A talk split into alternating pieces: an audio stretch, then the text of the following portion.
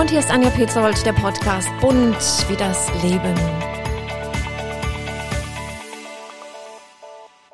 Ich bin heute verabredet mit Professor Albrecht Hempel. Er arbeitet seit über 20 Jahren als Spezialist für Herz-Kreislauf-Erkrankungen, war an vielen Kliniken leitender Chefarzt und 2005 dann hat er sein schulmedizinisches Wissen mit den ganzheitlichen Methoden der Medizin verbunden und leitet die Praxis für integrative Medizin Zäums in Dresden. Sie haben ja ein Buch geschrieben, Gesundheit ist auch Gefühlssache. Es liegt jetzt gerade hier so neben uns. Und Sie sagen ja, Gefühle haben Farben. Die sind bunt wie das Leben. Welche Farben ordnen wir den einzelnen Gefühlen zu? Man sagt, dass die Trauer blau ist, die Liebe rot, manchmal auch grün, die Wut gelb, die Eifersucht, ja, auch manchmal so ein grünliches, grünliche Färbung. Es gibt Menschen, die sagen, sie können dort was farblich wahrnehmen. Ich kann es nicht, ich kann es nur zitieren. Und die Angst ist ein chaotisches, buntes Muster. Wo wir gerade bei der Angst sind, sie ist meine beste Freundin oder eine lebenserhaltende Freundin.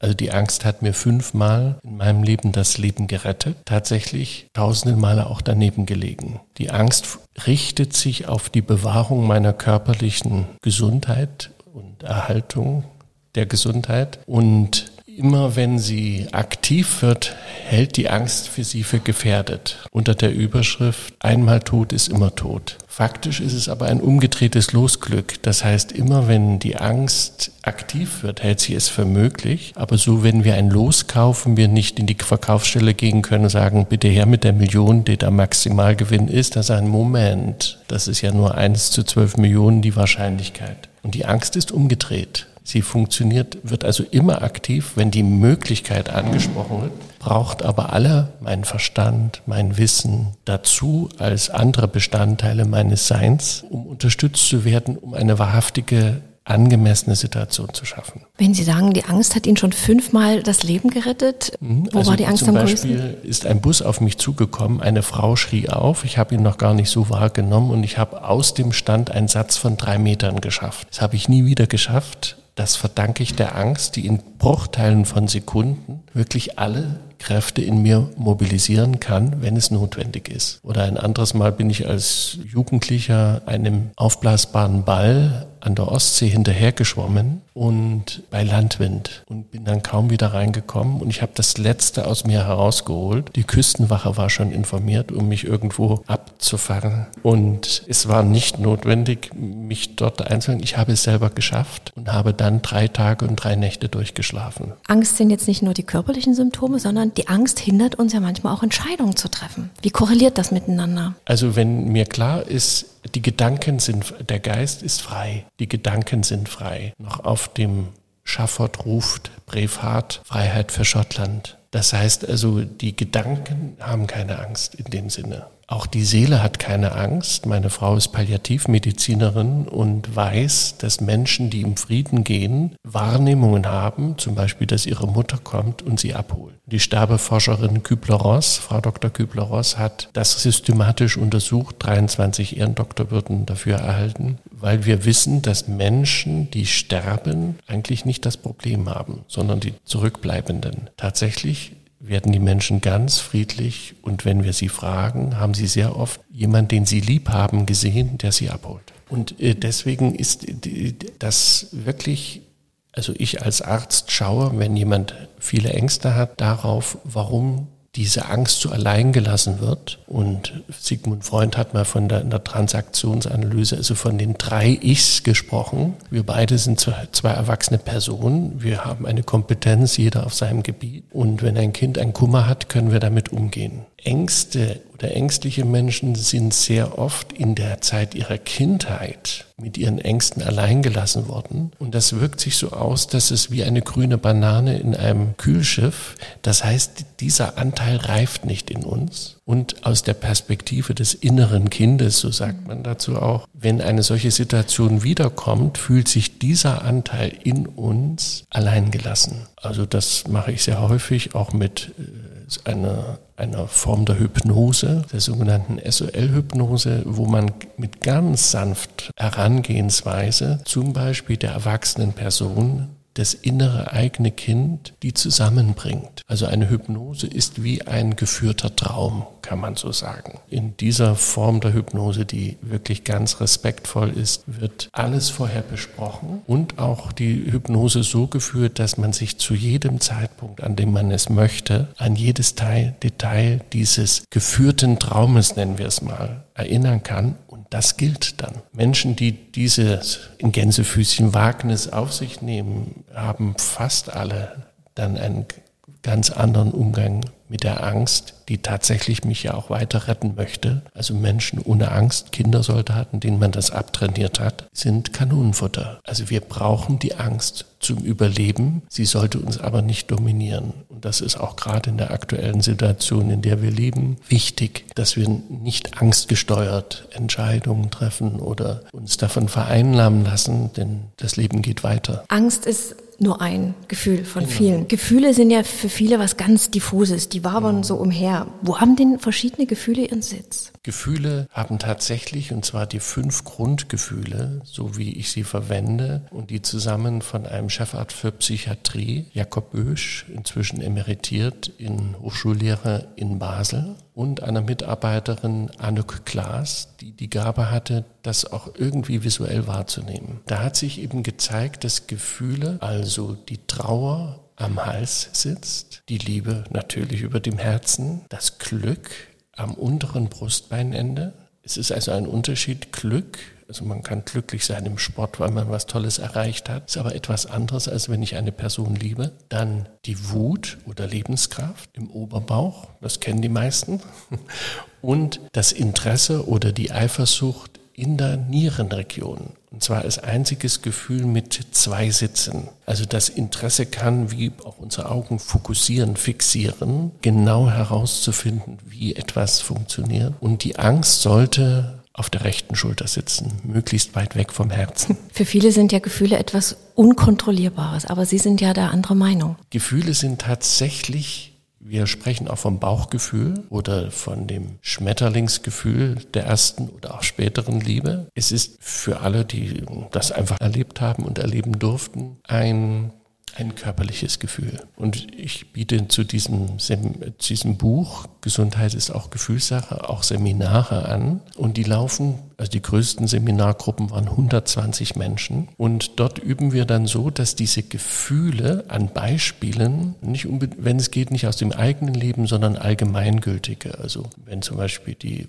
Umweltverschmutzung ist für manche Menschen etwas, was sie traurig, manchmal auch wütend macht. Also es muss für den Einzelnen passen, dass dieses Gefühl, was gerade geübt werden soll, zum Beispiel Wut, auch passt. Und dann hat jeder sein Beispiel. Man teilt sich in zwei Gruppen und eine Seite bleibt ganz entspannt und die andere auf ein Zeichen hin, beginnt sich ihr Beispiel für Wut oder nehmen wir auch mal Trauer zu vergegenwärtigen. Und es dauert 20 bis 30 Sekunden, dann fangen die an, in der passiven Seite, die denken an nichts, sondern sitzen einfach nur da, dass sie sich dorthin fassen, wo wir das schon besprochen haben, also bei der Trauer an den Hals. Manche fangen an zu weinen, obwohl sie nicht wissen, worum es geht. Das heißt, diese fünf plus eins Grundgefühle sind wie die Primärfarben in unserem Leben, die wenn sie angeschwungen werden, eben spürbar sind.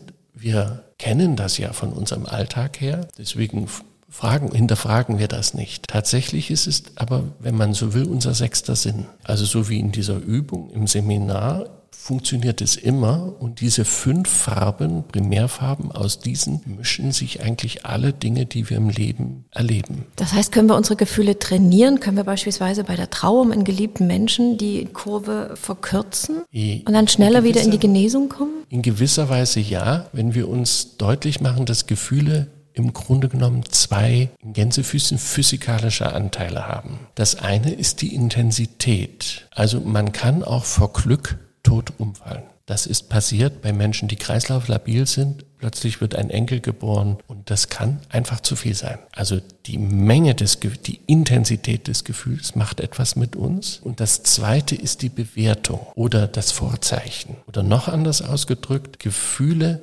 sind immer erstmal wiederum Gänsefüßchen positiv. Also der Ursprung von Wut ist Lebenskraft. Mutti, ich will ein Haus bauen und dann baue ich eine Erdhöhle und dann baue ich dir ein Dynamo in den Bach. Da hast du immer Strom. Ich beginne mit den Vorbereitungen für den Bach. Es ist 23.30 Uhr und die Mutti sagt, jetzt geht's ins Bett. Und boah, ja, da kommt diese Wut. Also Ungeduld, eingesperrte Lebenskraft empfinden wir als Wut oder abgelehnt. Also ich habe ein Vorhaben, möchte meine Energie hineingeben, ich habe sie quasi bereitgestellt, kann sie aber nicht umsetzen. Das bringt uns unter diesen Druck. Ist also wichtig, dass wir verstehen, und das ist für auch gesundes Leben so wichtig, dass wir unbewusst immer etwas, was wir erleben, bewerten und entweder sagen wow oder shit. Von oben gesehen ist alles Ursache, Wirkung, Ursache, Wirkung. Wenn ich dazu aber eine Stellung beziehe, dann gefällt mir das entweder oder es gefällt mir nicht. Es ist ja auch wichtig, dass wir ohne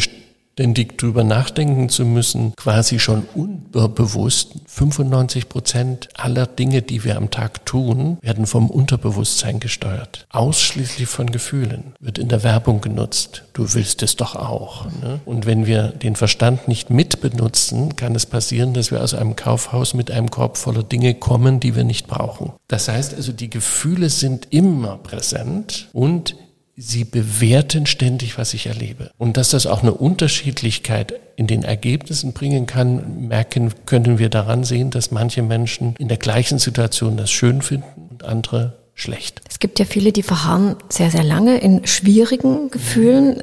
Was passiert denn, wenn Sympathikus und Parasympathikus auseinanderdriften? Also wenn wir ein schwieriges Gefühl haben, heißt das, wir lehnen das ab, geraten, ob wir wollen oder nicht, in eine Art Kampf- oder Fluchtmodus. Selbst Erstarrung ist eine Form der Flucht, kennen wir aus dem Tierreich äh, sehr gut. Das bedeutet, je mehr schwierige ich Gefühle ich habe, desto mehr aktiviere ich den Sympathikus, komme also in den Kampfmodus und habe auch gar nicht mehr ohne weiteres jedenfalls den Kopf frei dafür, was es vielleicht vom Verstand her für Verlösung gibt. Also sobald ich im Kampfmodus ist, manche kennen da auch Situationen aus ihrem privaten und Ehe und sonstigem Leben, dass sobald wir in eine Kampfhaltung kommen, wir am Ende uns manchmal fragen, um was ging es eigentlich? Es ist ein Ping-Pong-Spiel. Und umso wertvoller ist es aus meiner Sicht zu verstehen, wie die Gefühle arbeiten. Und sobald es also ein schwieriges Gefühl ist, weiß ich, der ich damit arbeite, aber vermittle das auch den Patienten und Seminarteilnehmern, dass ich hier etwas ablehne. Und das Spannende dabei ist, dass viele Menschen, wie sie zu ihrer Ablehnung oder der Art der Entscheidung Wow oder Shit kommen, das ist etwas, was wir aus, von unserem Zuhause mitbringen. Das heißt, wir sitzen wir haben aus dem einen Herkunftsfamilie eine rosa Brille, aus anderen eine grüne Brille und wir können Loriot-mäßig in Gefahr geraten, uns das gegenseitig vorzuwerfen. Also wir identifizieren uns mit unserer Geschichte und der Art, wie unsere Gefühlsbewertungen laufen. Und das erzeugt ganz viel Leid. Und deswegen ist die Arbeit mit den Gefühlen kann so aussehen, dass wir wieder primär lernen zu spüren, wie die Gefühle sind und dann quasi ohne die eingefärbte Brille wieder das erleben, was jetzt auch dran ist. Und das bedeutet in Partnerschaften, dass wir nicht mehr aneinander so oft geraten. Und wir verstehen und können auch lernen, die Gefühle beim anderen, das macht ja die Gruppenarbeit besonders schön, wir können auch lernen, dass so fühlt es sich an, wenn jemand anders Wut hat und wenn ich Wut habe.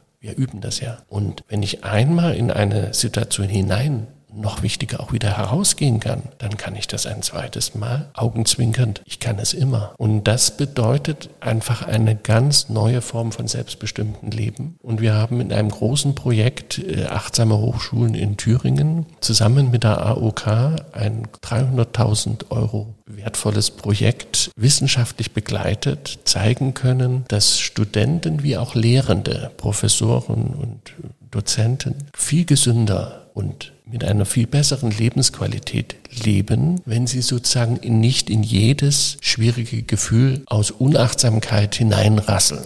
Was machen denn schwierige Gefühle mit unserer Gesundheit? Welche Auswirkungen haben sie? Sie fühlen uns in diesen Kampfmodus und unser Körper macht jeden Tag eine Art Bilanzstrich. Das heißt, wenn wir mehr als 50 Prozent schwierige Gefühle haben. Und das kann auch einfach nur zu viel Arbeit sein. Wenn ich zu viel Arbeit mir auflade, bin ich unzufrieden am Ende und schaffe es vielleicht doch nicht, obwohl ich ganz viel geschafft habe, überwiegt aber das schwierige Gefühl. Und wenn mein Körper ständig das Signal bekommt, du kannst dich anstrengen, wie du möchtest, es wird doch nichts mit uns, dann bedeutet das, dass der Körper sagt, okay, dann besorgen wir uns eine chronische Krankheit, mit der ich mich von dieser Erde verabschieden kann, denn es wird ja nie was mit uns. Wie lange dauert es denn, bis sich ein seelischer Schmerz in körperlichen verwandelt, also bis wirklich Krankheiten entstehen? Da gibt es keine äh, sozusagen ganz präzise Voraussage. Also wenn ich mich zehnmal am Tag ärgere, bin ich in elf Jahren krank. Wir wissen aus, ich bin ja Kardiologe,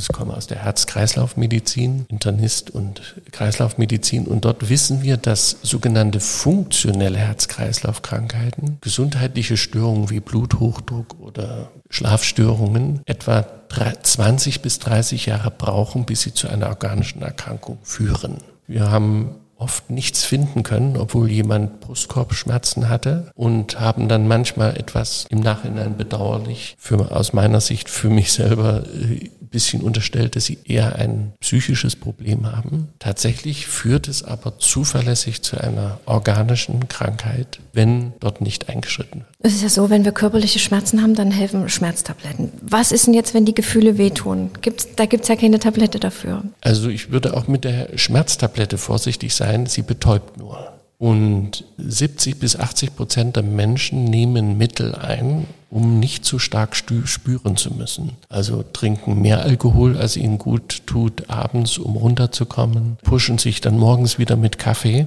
Also diese, diese Dysbalancen, also die, ja, wo wir aus dem Gleichgewicht geraten sind, diese Situationen werden oft versucht, chemisch auszugleichen. Tatsächlich können wir drauf schauen, achtsam unseren Tag beginnen und sagen, was kommt heute? Kann ich das auch schaffen? Also mir nicht, also im guten Management, ein guter Manager packt seinen Tag nur zu 60 Prozent voll und hat 40 Prozent frei für Kreativität. Dann ist er ein guter Manager. Und die Achtsamkeit, also die Selbstfürsorge mit, es gibt ein Pareto-Prinzip aus der Wirtschaft, das besagt, dass wir mit 20 Prozent unserer Lebensenergie 80 Prozent unserer Erfolge haben. Und viele Menschen versuchen mit den 80 Prozent der verbleibenden Energie auch noch die letzten 20 Prozent zu schaffen. Wenn wir ein Stück, ist ein altmodisches Wort, aber demütig sind, also wissen, ich bin nicht perfekt und ich muss es auch nicht sein, dann kann ich mich darauf konzentrieren, was ich richtig gut kann,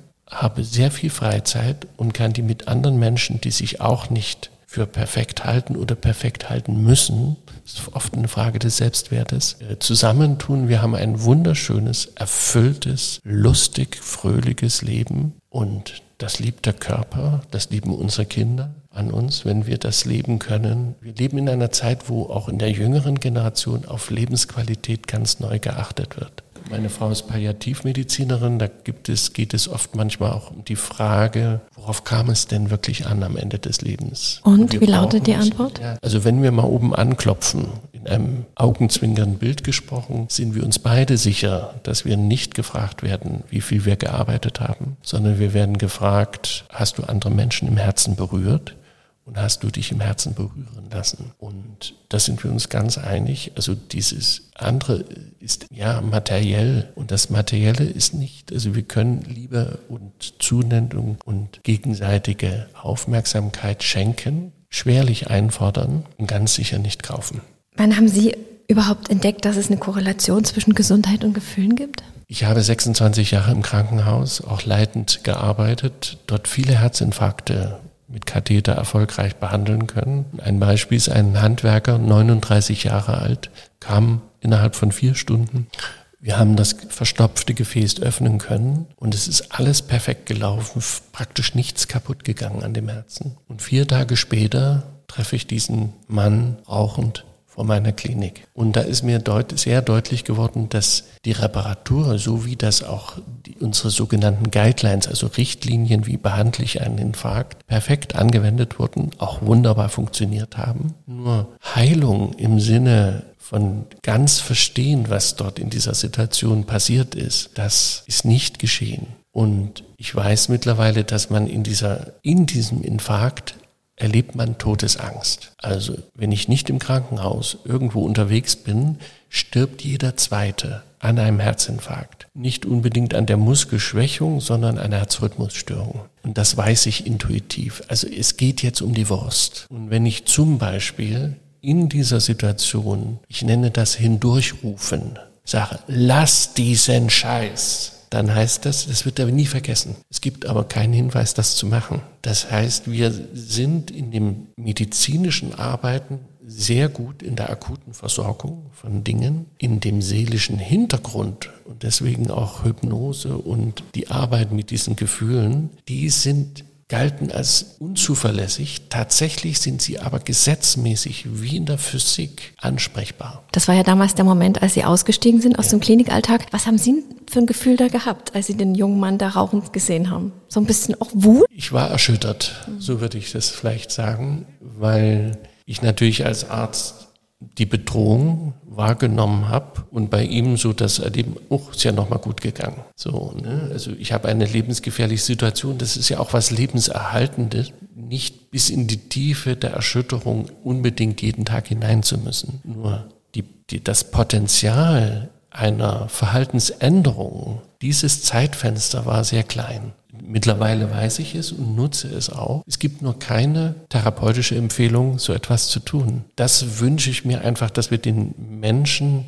so wie er tatsächlich auch tickt, wie er funktioniert, auch mit seinen Gefühlen, dass das eben kein Zufall ist, sondern dass es eigentlich voraussagbare Zusammenhänge gibt. Und deswegen lohnt es sich auch für mich als Arzt, diese Zusammenhänge für alle, die sich dem öffnen, anzubieten und mit ihnen auch darüber zu arbeiten. Eigentlich geht es darum, vom Treibgut auf dem Strom des Lebens zur Kapitänin, zum Kapitän des eigenen Lebensschiffes zu werden. Und das haben Sie ja dann gemacht, 2005 hier ja. mit dem Institut. Ja, auch das Buch, es war für mich nicht leicht zu schreiben, auch wenn es jetzt lustig und überwiegend nett zu lesen ist, denke ich, hoffe ich.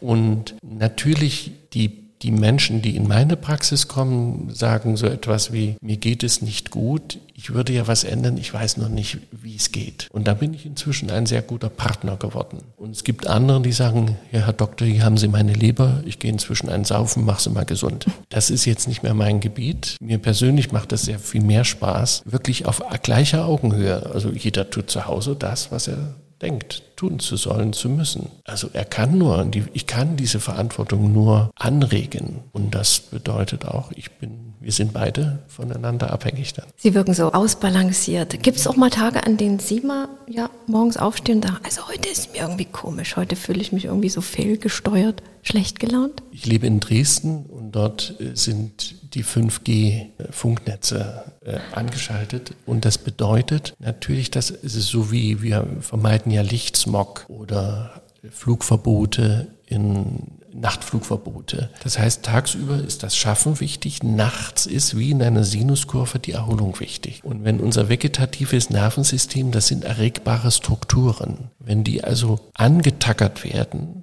zu einem Zeitpunkt, wo ich das nicht brauche, ist der Schlaf schlechter. Und wer sich nicht mehr gut erholen kann, kann sich auch irgendwann nicht mehr so gut anstrengen. Und da bin ich, wenn ich, das gibt Tage, wo das mal stärker hängt, auch mit atmosphärischen Veränderungen, also gestern war Gewitter, zusammen, dass, wenn mir der Zusammenhang deutlich wird, bin ich schon manchmal traurig und auch mal ärgerlich. Und meine Frau und ich, wir haben die Tradition, es gibt eine Studie, die zeigt, wenn man sich mit einem Kuss verabschiedet, lebt man einige Jahre länger. Und wenn wir abends zu Bett gehen, haben wir eine große Muschel aus dem Mittelmeer und 23 kleine. Und bevor wir zu Bett gehen, gehen wir den, jeder für sich den Tag durch und wenn wir etwas Schönes erlebt haben, legen wir dafür eine Muschel in die große, eine kleine in die große. Und wir gehen immer mit einem leichten Lächeln ins Bett. Wir machen es nicht jeden Tag, aber immer wenn wir daran, wenn wir es dafür gemeinsam Zeit haben, sie hat auch Dienst gelegentlich, dann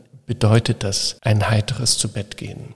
Was für ein schönes Ritual. Haben Sie denn einen Tipp für alle, die sich manchmal nicht so gut fühlen und sagen, oh, heute lief das nicht, oh, ich möchte das nicht, mir fehlt noch dieses, mir fehlt noch jenes? Die Formulierung, die Sie gewählt haben, ist für mich insofern spannend, weil sie aus der Sicht des Mangels erzeugt ist. Oder entstanden ist. Also ich, mir fehlt irgendetwas, um glücklich zu sein und das liegt im Außen. Tatsächlich auf die innere Sicht der Dinge kommt es an. Also es gibt ein, eine Geschichte, wo eine Reporterin einen frisch gegelten jugendlichen Fahrer eines Cabrios Sportwagens fragt, wie geht's? Oh, hören Sie auf. Dann fragt sie eine ältere Dame am Rollator, die von einer Treppe jetzt sicher alleine nicht hochkommt. Wie geht's Ihnen? Oh, das Leben ist so schön. Resümee, man bedauert immer die Falschen. Oder wie schon bei den Gefühlen, es kommt auf die Sichtweise drauf an. Also jedes schwierige Gefühl möchte mich darauf aufmerksam machen, dass es so nicht schön ist. Und dann kann sich etwas im Außen ändern. Also ich kann eine Arbeit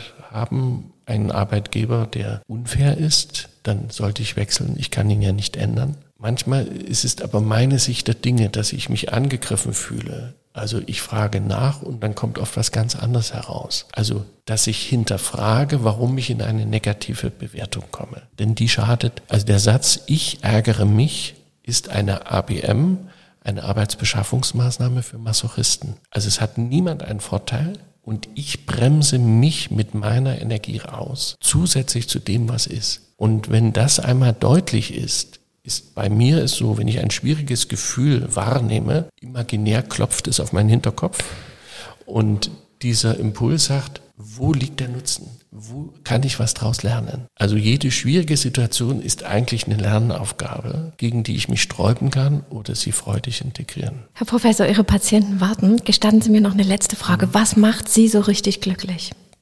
Der lebendige Austausch und die Zugewandtheit mit anderen Menschen. Also ich liebe meine Kinder, ich habe eine wunderbare Frau und kann dort in Beziehungen leben, die mich ermutigen, in diesem Austausch immer wieder auch gerne zu investieren. Also eine gute Gemeinschaft, auch unter Ärzten, führt dazu, dass alle zusammen immer mehr sind als jeder Einzelne und auch addiert zueinander. Und das ist Gemeinschaft. Also der Mensch lebt für sich schon. Er soll seine Hausaufgaben tun auf allen Gebieten und er lebt in Gemeinschaft und dort in einem gegenseitig förderlichen Austausch. Und das macht, wenn das gelingt, und es, es gelingt immer öfter, ist das etwas, was mich glücklich macht. Ganz herzlichen Dank für dieses Gespräch. Dankeschön.